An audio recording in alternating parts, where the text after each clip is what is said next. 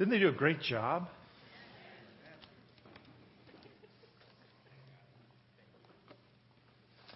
We have been talking about living a God directed life.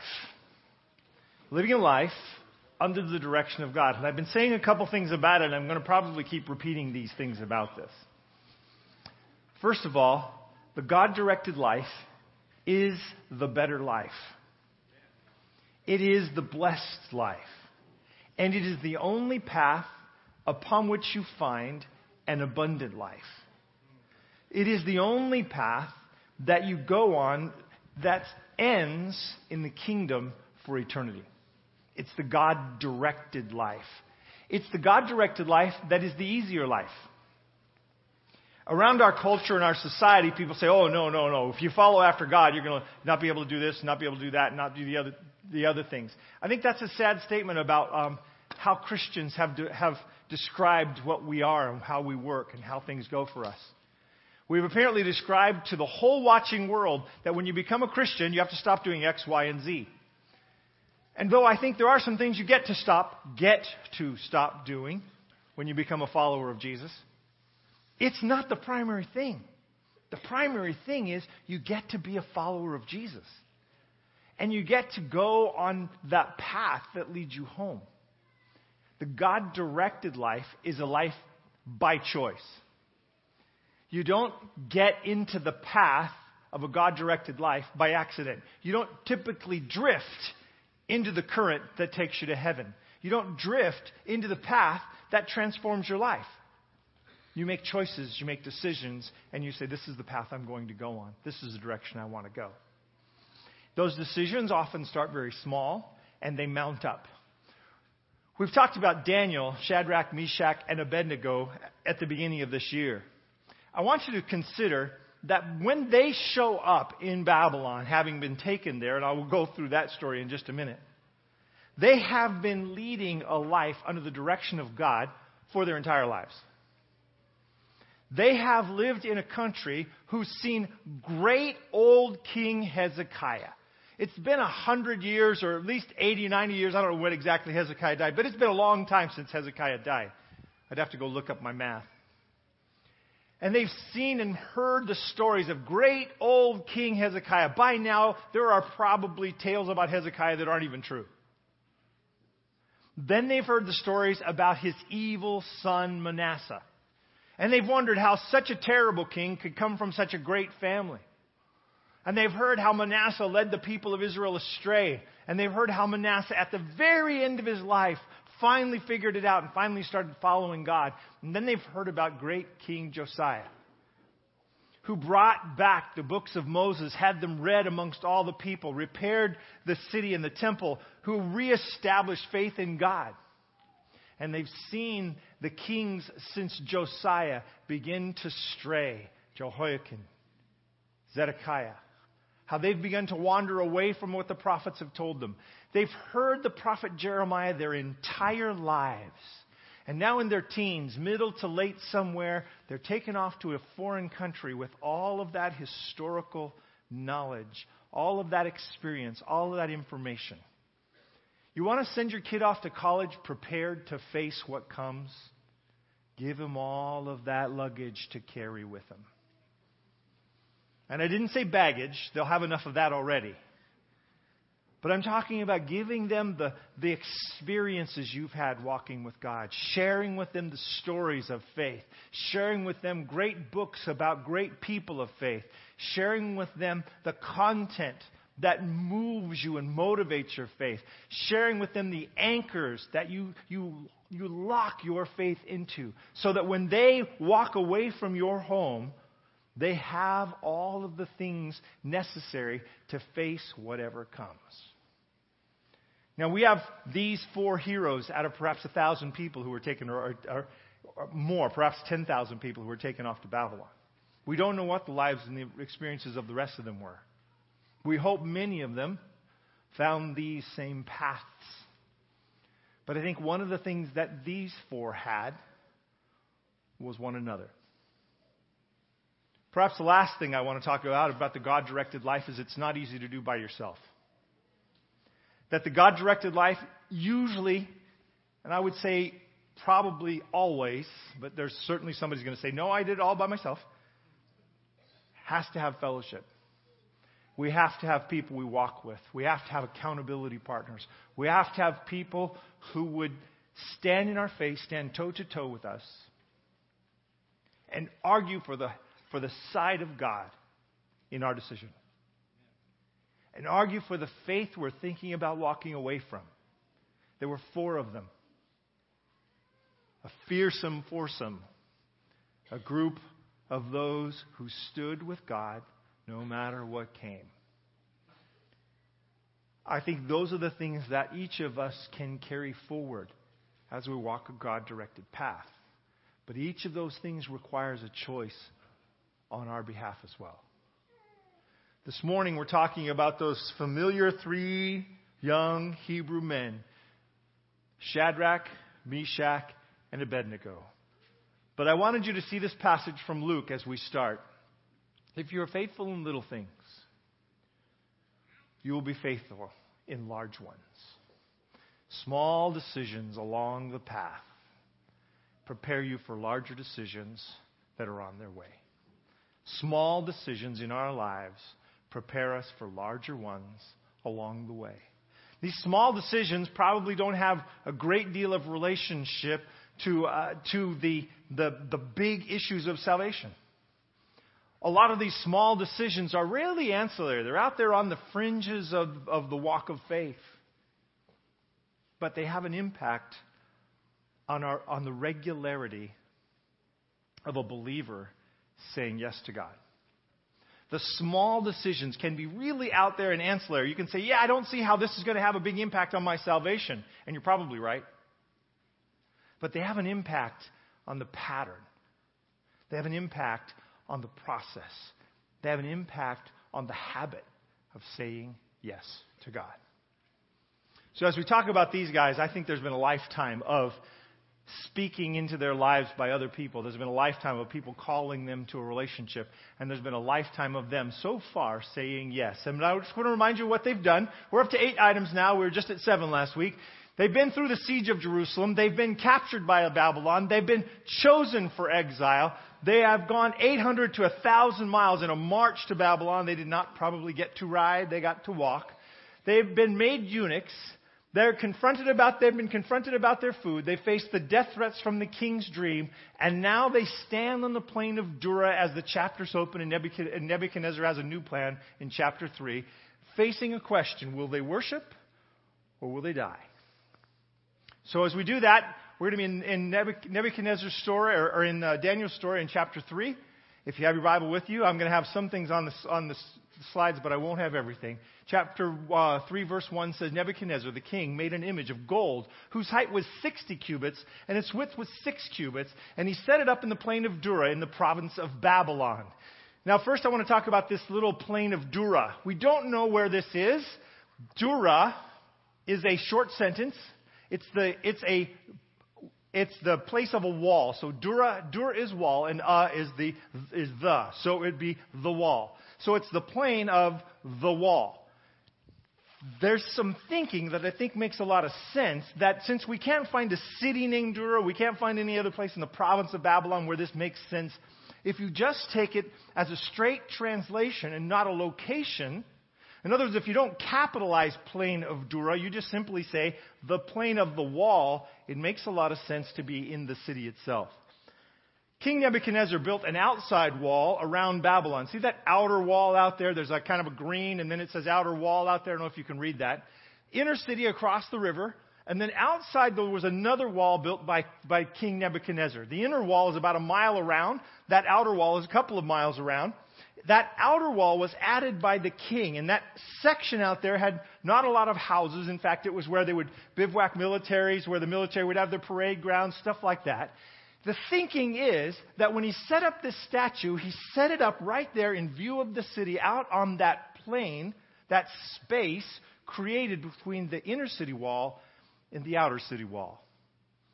It starts to make a lot of sense when you consider what he's doing. He's inviting them all in. He's inviting all of the leadership of Babylon to come to him. Why would he go to them? It makes a lot of sense that he would want them here. Now, in setup of this thing, I want you to also know what's going on. This probably takes place, in, in terms of the historical record, it makes the best sense about 10 years after, after King Nebuchadnezzar became king. The reason is, in about the 10th year of King Nebuchadnezzar's reign, there was a revolt in the city of Babylon. In the annals of Nebuchadnezzar, the stories of Nebuchadnezzar that are written down, they're actually in cuneiform tablets. Cuneiform means wedge shaped. They had a, a, system of writing that was little wedge shaped uh, impressions in a clay tablet. That clay tablet would then, in, in this case, be fired in an oven so that it would be a hard tablet that you could keep forever. And we're lucky that they did because we can still read it. But it says in the 10th year of Nebuchadnezzar, there was an uprising in the city. And Nebuchadnezzar found himself defending himself from his own army in the city. And so, the, as the description is, Nebuchadnezzar, King Nebuchadnezzar, had to kill hundreds of his own army in his own defense. So, within the walls of Babylon, there was an uprising, and his own army turned against him in about his 10th year. He was a 43 year reign. So, about 10 years in, there's this uprising. The thinking is that he decides to do this as a two part issue. Number one, he builds a statue all of gold. In his dream, he had seen a statue that was gold, silver, uh, bronze, iron, and iron and clay. This statue being all of gold, and probably wasn't solid gold, it was probably gold leaf on something else, probably wood underneath and gold leaf over it. That's typical, and that's a lot of gold. 90 feet high would be a lot of gold. Okay? So it's probably a wood covered statue, or a gold covered statue that's wood underneath. He sets up this thing, he makes it all gold, which sort of symbolizes that his kingdom is going to continue, that there's not going to be a change after him. It's going to be an eternal kingdom. Remember, Hitler thought that the Third Reich would last a thousand years. Okay? Uh, the czars of Russia picked the name czar because they wanted to have the reign of Rome, a thousand year reign. Czar was the Russian form of Caesar. So kings have often thought, how can I extend the picture? How can I make this happen a long time? And so this king builds a golden statue because he wants it to look like he's going to be there forever. He's going to continue until God comes. Sets it up on this plain, I think near the city. It's 60 cubits by 6 cubits. Now you think, oh, people have always complained, oh, it's too skinny. Remember, a lot of the old ancient statues we find are very skinny. A lot of the ancient statues are quite skinny. And people say, well, it's too tall. 60 cubits, that's too much. Well, remember, there are other statues within this era that are this big. Down in Egypt, a, there were two statues that are 45 feet tall the, oh, what is it called? The one that's on the island that just slipped out of my mind is actually 15 feet taller than this one. So it's not actually outside the norm for this to be a giant statue. Remember that inside the city there's a ziggurat that's 300 feet tall. So it's not out of proportion with the community and with the city. Why would he build a statue, call all of the leaders together? Because had been, there had been a revolt, and he needs an oath and a promise from those who are surviving to protect him against this happening again. Make sense? This is why we think it happened pro- probably about that time, because it makes a lot of sense politically for him to do this now, to call these people out. And the plain of Dura, if it is the plain of the wall, and it is this place right next to the city, it makes a lot of sense for him to bring them in. Probably upwards of maybe 1,000, 1,500, even 2,000 leaders were brought to the city of Babylon. So you got all the background, you kind of see what's happening. Does this also explain why Daniel isn't present? Because Daniel's loyalty was not in question. And so he didn't have to be taken out on the plain of Dura and made to endure the plain of Dura because his, his loyalty was not in question after a decade of standing next to the king. We've often wondered why isn't Daniel there? This makes a, a really solid answer for why Daniel is not invited to this particular party. The king knows Daniel's commitment to his God and the king trusts Daniel's loyalty, so there's no reason to bring him. So, as the story con- continues to unfold, King Nebuchadnezzar sent word to gather the satraps, the administrators, the governors, the counselors, the treasurers, the judges, and the magistrates, all the officials the provinces, of the provinces to come to the dedication of this image. So he stands up his big image and he has everybody come for the dedication of this image. Then a herald cried out to you, as it is commanded, O peoples, nations, languages, that at the time you hear the sound of the horn, the flute, the harp, the lyre, the psaltery, the incense symphony, with all kinds of music, you shall fall down and worship the gold image that King Nebuchadnezzar has set up. Now, about this image. There's questions about whether or not Nebuchadnezzar's face is on it. I've gone back and forth. In fact, up, in, up until like last week, I was still thinking that Nebuchadnezzar's face was most likely on it. But I was doing some reading about Babylonian. It, I know this probably, you think this is the dumbest thing you've ever heard somebody read about, but I was doing some reading about Babylonian theology. Okay? And Babylonian theology considered it a sin for a king to set himself up as a god. Now, if Nebuchadnezzar's already in a political fix, the last thing he wants to do is offend the people's theological opinions. So it, I'm now leaning toward the idea that this is probably, this is more likely a statue of Marduk. Marduk is the Babylonian god for the city. It's the, it's the god of that particular city. So he builds this giant statue, declaring that Babylon will last forever, puts the face of Marduk on it, and then calls everybody to come and bow when the symphony orchestra starts. Now, I just want to stop here for a moment and let you know that if there's any place in the Bible that says you shouldn't listen to a certain kind of music, it would be this one.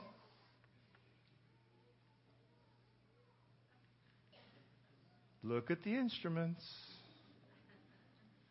Note the missing ones. All right, I just wanted to put, put throw that out there. Whoever does not fall down and worship shall be cast immediately into the midst of the burning fiery furnace. Nebuchadnezzar, never one for not stating what he's really all about, says, Look, either do what I tell you or I'm burning you to death. Where do these fiery furnaces come from? Remember that Babylon is made of bricks. Those of you who uh, went to the, uh, the uh, German, oh man, I've lost the name of the museum we went to. Help me out, Lee. The German National Museum, uh, no, Berlin Museum. Berlin Museum in Germany. Yeah, he's looking at me, but he's not saying anything, and it's slowly coming back as I look at Lee's face. It's how powerful he really is. We, those of you who have been to the Berlin Museum know that they have the gates of Babylon set up. And, you, and when you see them, they're all made of brick. They're all made of bricks. And they're bricks that are, that are uh, coated on the outside like a pot. You think of pottery that's got that nice glaze on the outside? Bricks in these walls, the outer bricks especially, are coated in a nice blue glaze, except for the, the reliefs, which are different colors, usually gold. There were lots of these places for firing bricks around Babylon. So probably what happened here is that they set up this statue near one of these furnaces for firing bricks. And just for emphasis sake, started the furnace and said, Hey everybody, bow down or you go in there. It's a pretty good illustration of the consequences of not, not obeying, right? There it is, sitting right there, smoking out like crazy. It's probably not only got some wood and things like that, but remember, there are asphalt pits around Babylon. It's no accident that huge amounts of oil are being dragged out of the ground in the Middle East. There are asphalt pits. Have you ever been to the La Brea tar pits down in Los Angeles? That's what's around Babylon. Places like that. If you haven't been, go. It's worth the trip. The La Brea tar pits are all over around Babylon. So they are bringing some of this kind of asphalt and throwing it into the fires typically to fire these bricks. It helps really push up the heat in these furnaces. So at that time, when all the people heard the sound of da da da da da da, da in symphony, all the people, nations, languages bowed down and worshiped the golden image. Now you got to remember, this is the Middle East. This is a time in the East when you're not bowing like this. You're not even kneeling. You're falling flat on your face, head on the floor, arms forward. You are almost lying down. The Bible uses the word prostrate sometimes. You, you fall prostrate on the ground, prostrate on the ground, not prostrate, prostrate on the ground, forehead on the ground, hands down in front of you, bowing to the image. That's what everybody does. Boom, about 2,000 people at the probably the upper end, even a thousand at the bottom end, large group of people. And in the midst of that group, there are three guys who don't bow. Now imagine if in this group, half the size at the, at the, of the smallest one, if three people were standing, would you see them? Yeah, especially if you had your eyes open during prayer, right? There were certain Jews whom have set out, who, whom you have set over the affairs of the province of Babylon. Uh, here, uh, kind of some irritation about that. Shadrach, Meshach, and Abednego, these men, O king, have not paid due regard. They do not serve your God or worship the gold image which you have set up. Now, was it true that the Jews did not serve the gods of, of Babylon? Is it true? Absolutely, absolutely. It's true. They don't serve the gods of Babylon. But the Babylonians and the Assyrians before them never insisted that captive peoples had to. You didn't have to serve the gods of Babylon. It wasn't part of what of your indoctrination. You had to learn about the gods of Babylon, but you weren't forced to worship them. Okay? So it wasn't unusual that they wouldn't, but the fact that they're in this moment being asked for a statement about their loyalty and they're not doing it is what's making them stand out at this time. So somebody goes and tattles on them. Then Nebuchadnezzar, in rage and fury, don't miss those words. You've heard Nebuchadnezzar get mad before, right? Do you remember what happened in chapter 2 with the, uh, with the, with the, the leaders who came to tell him the story about his dream and he did, they, they weren't able to tell him? Remember what he told them? If you do not tell me the dream and the meaning of the dream, you will be chopped down into little pieces and your houses will be turned into ash heaps. Don't make this guy mad. So he's mad. He's enraged, the Bible says. He gave the command to bring Shadrach, Meshach, and Abednego. Bring them here. They get there, and Nebuchadnezzar seems to change his tone just a little bit. It's like these guys walk up. They've been working for him, if, I'm, if, if the scholars are right, for a decade now. And he's got a soft spot for these guys. Nebuchadnezzar spoke, saying to them, Is it true, Shadrach, Meshach, and Abednego, that you do not serve my gods or worship the gold image which I have set up? Well, it's obvious. They've been standing up instead of kneeling down. Then this statement. There's a lot more to it, but this is the key phrase. Now, if you're ready. I want to stop there for a second. Doesn't the devil always give you a second shot at sin? Doesn't he?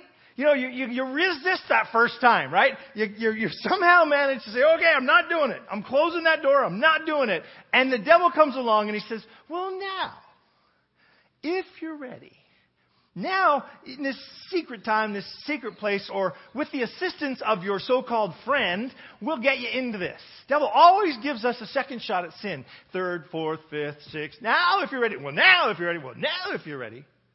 You always get another chance at that. Now, if you're ready, when you hear the sound of the da da da da da da da da da symphony orchestra, bow down. Shadrach, Meshach, and Abednego answered and said to the king, O Nebuchadnezzar, we have no need to answer you in this. Your life is hanging in the balance, guys. The fire's right there. Could you do this? Do you wish you could do this? You know, we never know until we actually get to that point, right? We never know what we'll do until we end up facing that first bullet, right? I, uh, I've been reading a book called Team of Teams. This book is about the uh, the battles that went in on, on in Iraq. It's really not about the battles; it's about what they learned from them. And what these what this general is particularly saying is that in these battles they were getting this this extremely powerful mechanized U.S. Army that could could outrun, outman, outgun anybody who stood up against them was getting their tails whipped again and again and again and again and again. And what they realized was that they were in this very complex situation where the other group, other guys, the people they were fighting, were using a lot of internet connectivity. They were using a lot of cell phone connectivity. They were doing a lot of things that allowed them to morph very quickly, given whatever change of circumstances happened on the ground. And the U.S. military had been set up in such a way that everything was done in a very regimented, very specific sort of way. And he describes why. He said, You pack your, your uh, pack the same way. Every man packs his pack the same way. You manage and handle your guns the same way. Everyone handles theirs the same way. Why?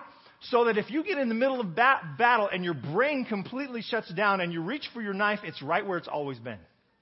And you've been drilled and drilled and drilled and drilled and drilled to find that knife, find that knife, find that knife. Until you now can find it in an absolutely crazy situation with bullets flying around you and bombs going off. You can reach back, pull that knife out whenever you need it because it's right where it's always been. And he said that's great in a normal situation. In fact, it's not in, invaluable or not without value even in this situation. But all of that regimentation made it so that they were unable to be flexible when they needed to be. Now, what I want to argue for in this regimentation description is that when you're used to saying yes to God, when you're accustomed to saying yes to God, again and again and again and again, when the big scary moment happens, as John Beach used to say, when the big bear shows up around the corner, you know how to respond. You know, because of practice, how you're going to respond. You're accustomed to saying yes to God, and when this big scary thing happens, you know exactly where the knife is. You know exactly how that response goes. You're accustomed to it, and so it comes out naturally in those most frightening of situations. I don't think this is the first time these guys have faced saying yes to God. In the story itself, where we've seen two other times when they do it, but I don't think two times really represents the lifetime that they've been experiencing.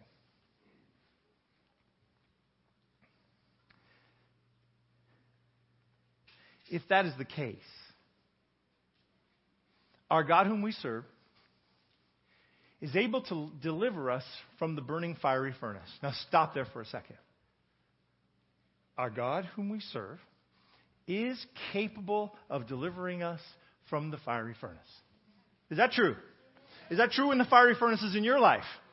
Because we face them. There may not be smoking fiery furnaces, but there are hard things that happen in your life hard things in all kinds of areas of your life. And when those hard things come, are you, are you comfortable with what these guys are saying? My God is able to save me from whatever that is. Whatever the, whatever the doctor's statement is, whatever the banker's statement is, whatever the spouse's statement is, whatever, whatever, whatever, whatever. The lawyer shows up, knocks on your door with a subpoena, and you say, My God is able to save me from this subpoena.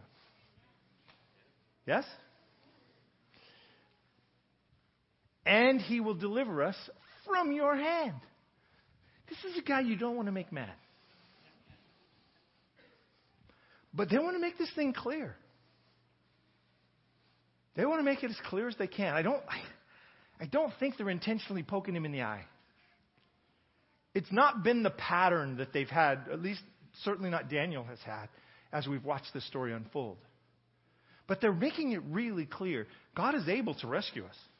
Our God is able to rescue us. Now, I want you to just, I want you to sit on that thought for a minute. Our God is able to rescue us. Our God is able to rescue us. Our God is able to rescue us. Our God is able to rescue us. Our God is able to rescue us from cancer. Is that true? Our God is able to rescue us from financial ruin. Is that true? Our God is able to rescue us when our marriage is on the rocks. Is that true? Our God is able to rescue us from a really ugly, nasty childhood. Is that true? Our God is able to rescue us when we face the last breath we, face, we have. Is that true? He's able to rescue us from accidents. He's able to rescue us from fires. He's able to rescue us from whatever comes. He is able to rescue us. True? These guys are standing there, bow down or die. Just like, just like a few years before, get the answer to what happened with the king's dream or die blood dripping off Arioch's sword from the last guy he killed, smoke on his clothes from the house he just turned into ash heaps. They face certain death, and they say to the king, Our God's able to rescue us. Our God is able to save us from the furnace and rescue us from your hand. We're in exile. Our city fell under siege. We've marched all the way to come to Babylon. We were made into eunuchs. We were forced into, into education. We, we've, we've had to deal with all kinds of conflicts with our, with our faith, and yet we still believe. We still believe, even though we're in exile, even though we're facing trouble, even though trauma is true for us, we still believe. You see, the exiles on the earth, while sin is in control of the planet, have this faith to hold onto. We are nothing more than exiles on a planet that's gone awry. We are exiles on a planet that none of the universe wants to be on. We are exiles on a planet where sin reigns, where the devil still has his foot on everybody's throat. And God is saying, you can still trust me no matter where you're exiled, no matter what you face, no matter what comes, no matter what sin brings to you, no matter what your own foolishness brings to you, no matter what someone else brings to you, your God is able to rescue you from the mess you find yourself in, no matter how you found yourself there.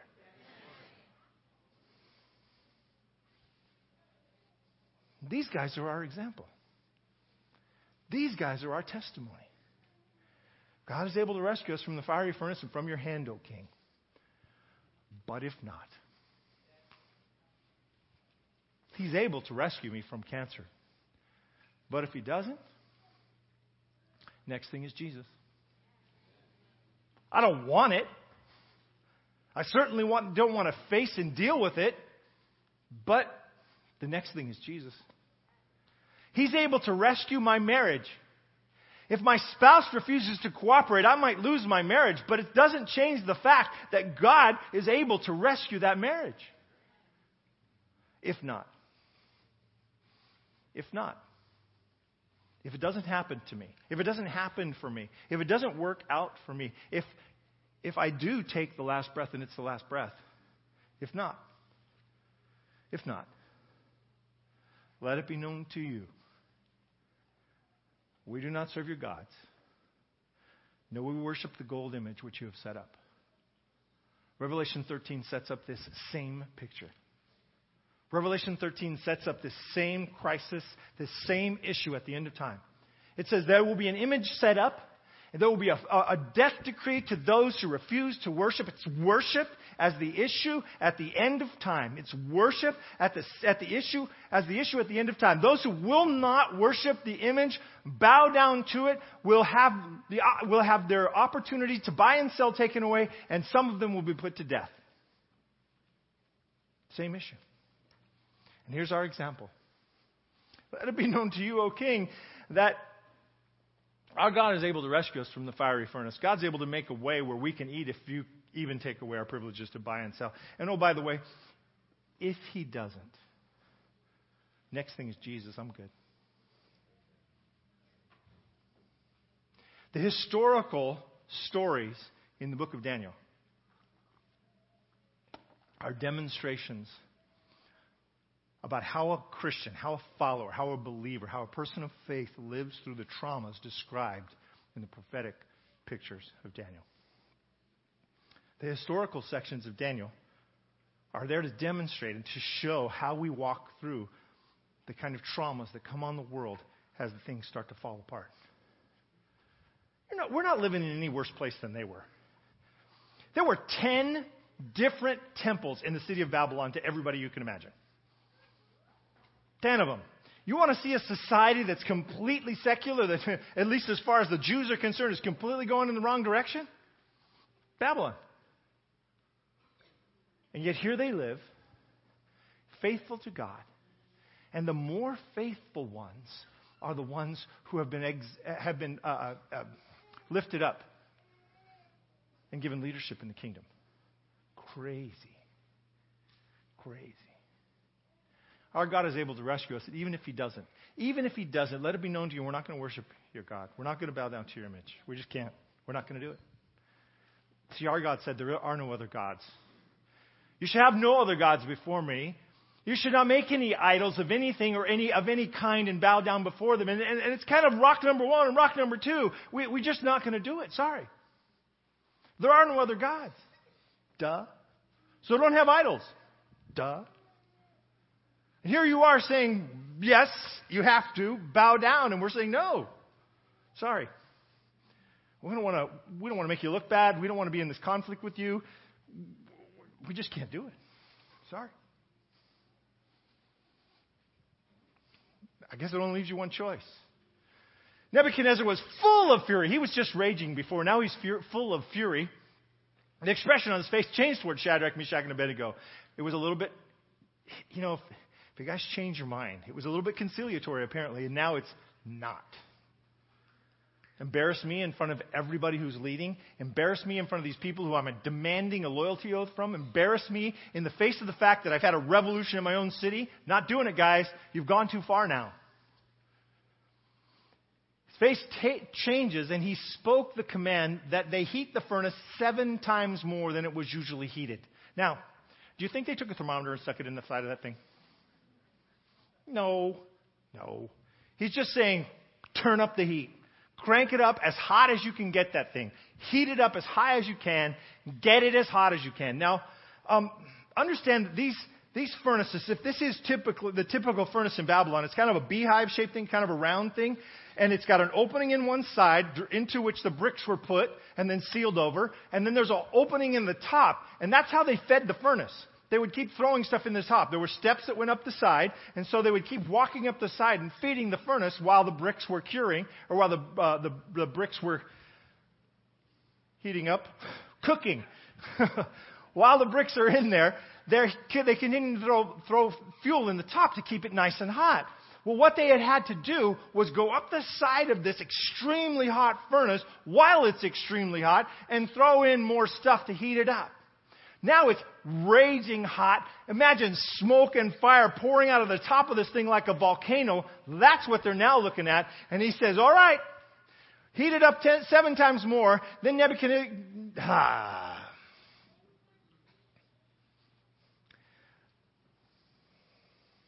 I skipped a slide somehow, but this is where I wanted to be. Therefore, because the king's command was urgent and the furnace was exceedingly hot and the flame of fire killed those men who took Shadrach, Meshach, and Abednego up and threw them in. We think what happened, because throwing them in through the side wouldn't have been that big a deal, wouldn't have been easy to do. You got to toss these guys into this thing. They almost would have had to walk in on their own. What we think happened is they went up to the top of this thing and dropped them in. Carried them up where they would carry the, the, the wood or whatever else they were heating this thing with, and threw them down the chute took them up into the mouth of the volcano and threw them down inside. Bible says they landed inside of that thing. King Nebuchadnezzar was astonished, and he rose in haste and spoke, saying to the counselors, Did we not cast three men bound into the midst of this fire? So, what probably happens now, he throws them in the top, and then he looks in the little hole where the bricks would be packed in. He looks inside to see what's going on, and he doesn't see three guys slowly turning into ashes. He sees four. He looks inside and he doesn't just see the three guys he's threw in there. How many does he see? Four. Because God doesn't promise you won't go through a crisis in your life when you follow Him. He just promises you won't go through that crisis alone. These guys stood up for God and God stood up with them. These guys stood up for God and God stood up with them. Three guys thrown into the fire. Look, he answered, I see four men loose and walking in the midst of the fire, and they are not hurt. And the former, the first, fourth one, is like the Son of God. I don't know what the rest of those guys are, but there's a guy in there, and he's glowing more than the fire is glowing. There's a guy in there that makes the fire look cool. And he's walking around. Now, I want to stop for a sec. I had a thought this week I'd never had before. What did they do? What are they talking about? Wouldn't you love to know what that conversation was? You know, fall in the top, bam, hit the ground, stand up unhurt. Bonds on you, on your hands and feet, are burned off. You're wearing, according to the Bible, a turban and a full tunic, and nothing's on fire. And the fourth being stands up and says, You guys okay? You're like, okay, this is wild. Who are you and what's going on? Oh, I'm Michael the Archangel. Nice to meet you all. Our God is a consuming fire. This is nothing. this is not even a big deal. Come on, let me show you around. This is where they make the bricks, and this is how they lay them all out. Look, at, normally in here they're making all these cool bricks, and they're making those little blue ones and stuff. You can see there's, you know, what are they talking about? They're in the fiery furnace walking around, the Bible says. So are they taking a tour? You're not standing there looking out saying, okay, when the fire goes out, do we leave? Do we stay? What happens here? Never dawned on me before. But the Bible says they're walking around, and they're walking around with God. In the midst of a crisis, you're walking around with God. And if you'll just look up, you'll probably see Him. The problem with most crises is we spend our time in the crisis trying to dig our way out or looking down because we feel bad. And we forget to look up. We forget to, to reach out. We forget to open our hands and pray. We, need, we forget to say, God, are you here somewhere? Because I think if most of us would stop and look around, we'd find him. We'd find him. The fourth one looks like the Son of God. And Nebuchadnezzar went near the mouth of the burning fiery furnace and spoke, saying, Shadrach, Meshach, and Abednego, servants of the Most High God. Now we have a title for these guys. Come out and come here. So, three guys are thrown in the fire, four guys are present in the fire, and three guys come out of the fire. Do you think Nebuchadnezzar wanted to meet the fourth guy? Nebuchadnezzar doesn't know, but he's already met the fourth guy. He's already heard the voice of the fourth guy. He's already been the influence of the fourth guy for the last decade or so. Now he's getting to meet this, this fourth guy's sort of, sort of corporals, sort of lieutenants, the guys who follow after him so close that they know how he's going to respond. Come out here and come out and come here. And the king's counselors gathered together and they saw these men on whose bodies. Now think about this. There are maybe a thousand or two thousand of the king's counselors around. What happens now? The guy who said, uh, King, three guys didn't deal. Three, three, three, three guys didn't kneel. Those three guys over there. He's probably at the front of the line going, what in the world is going on now? They come to the front, turbans not burned, clothes aren't burned, shoes aren't burned, nothing's burned, just the bonds, just the bonds, just the bonds that held them are gone. When you go through a crisis with God, the bonds that hold you go away. When you go through a crisis with God, the bonds that hold you are what burns off. It's the point. It's what God does in the face of what happens to us. When we go through a crisis with God, the bonds are the things that burn the bonds are the things that burn. When you can say, I don't know whether God will save me or not from this thing, but I'm good with God no matter what happens, that's a bond being burned. And when on the other side of that thing, you are done with that thing and you walk out saying, I had cancer, but it's gone. My marriage was on the rocks, but it's not. My finances were shot, but they're better. When you come out of that thing, the bonds are gone, and the testimony that you have now is much bigger, much more powerful, because you've lived it, not just thought about it. You've walked it, not just taught it. You've been there, you've not just heard about it. God's loosed the bonds, and the next stage of your spiritual walk will be better, stronger, deeper, more powerful than it's ever been before. Because crisis burns the bonds that hold you back. Crisis destroys the bonds, not the bound. Crisis destroys the bonds, not the bound. You can't destroy the follower of God. All you can destroy are the things that are binding them. The ultimate and final destruction of those bonds is an eternal one the end of the day, Jesus ends all of the bonds that sin has wrapped around our life. And the walk that we walk on the earth slowly takes those things away and peels them off until you go from being hog-tied on the ground by your sins to being upright and standing and then being one of those who waddle because your feet are still tied. And then you have your hands open and your feet loose and you begin to walk and run and represent God in whatever circumstance you're around because you've been through some crises with Him and found that when you went into the furnace, there were not just three, there were four. This is the difference. This is what God is trying to show us. The king and his counselors gathered together. They saw these men on whose bodies the fire had no power. The hair of their head was not singed, nor were their garments affected by the smell of the fire. They didn't even smell like they'd been in a furnace. Whole place stinks like this furnace. These guys smell like roses. Why? Because there were three guys thrown in the fire and four in there. Nebuchadnezzar spoke, saying, Blessed, is, blessed be God, the God of Shadrach, Meshach, and Abednego, who sent his angel and delivered his servants who trusted in him. Nebuchadnezzar now makes the testimony for those guys and their God. He doesn't just make a testimony, he makes a declaration. Nebuchadnezzar makes a declaration.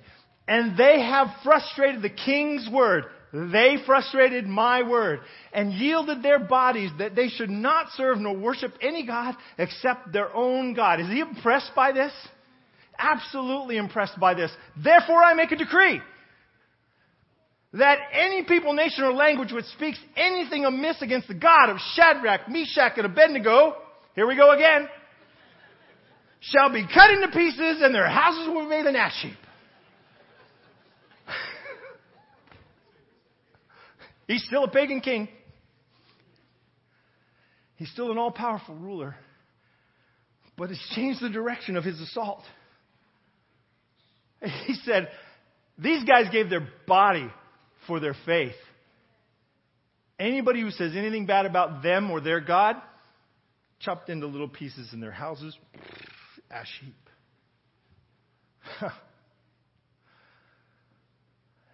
because there's no other God who can deliver like this. There's no other God who can deliver like this. There's no other God who can deliver. You have God Prime, you get free delivery. Took a little minute for that to catch up with you, didn't it? The God of the universe delivers. He delivers your life and mine. He delivers in your home and mine. He delivers in your wallet and mine. He delivers in your family and mine. He delivers in our home. He delivers personally. He comes when you're in the crisis and where three are thrown in, four are standing.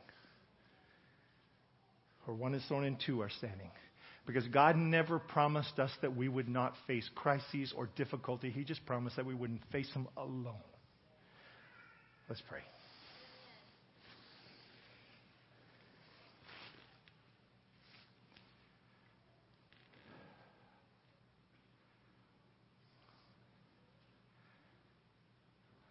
Father, we have faced different sorts of things.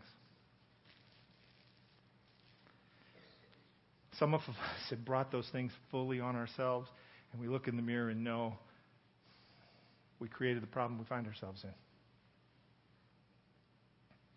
Some of us have been affected by somebody else's bad choice or bad influence. Some of us are just facing things that are a result of being part of this planet. No one escapes alive until you get back to rescue us. Or whatever we face.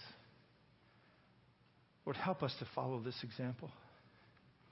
Give us enough opportunities to say yes today that when tomorrow comes, we're able to say it again. Give us enough of those little things where we can stop ourselves and say, No, God would rather I did this, where we can hear your spirit and answer. That when we face something really hard, we'll be ready. Help us to discover more stories like this one, ancient ones and modern ones. Help us to hear more testimonies of people who found themselves in the fire and they weren't by themselves.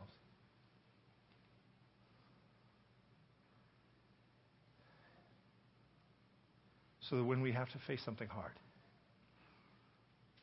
whether it be in the life that we live, just in the place where we are, or in that final challenge that faces Revelation chapter 13, where governments of the world unite and say, you have to worship this way or else, where we'll be able to stand next to the most powerful people in the world and say, you know, we don't really want to be in an argument with you, but we can't worship that.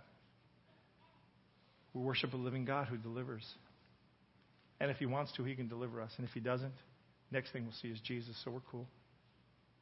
Help us to have that kind of deep, abiding, truth based faith.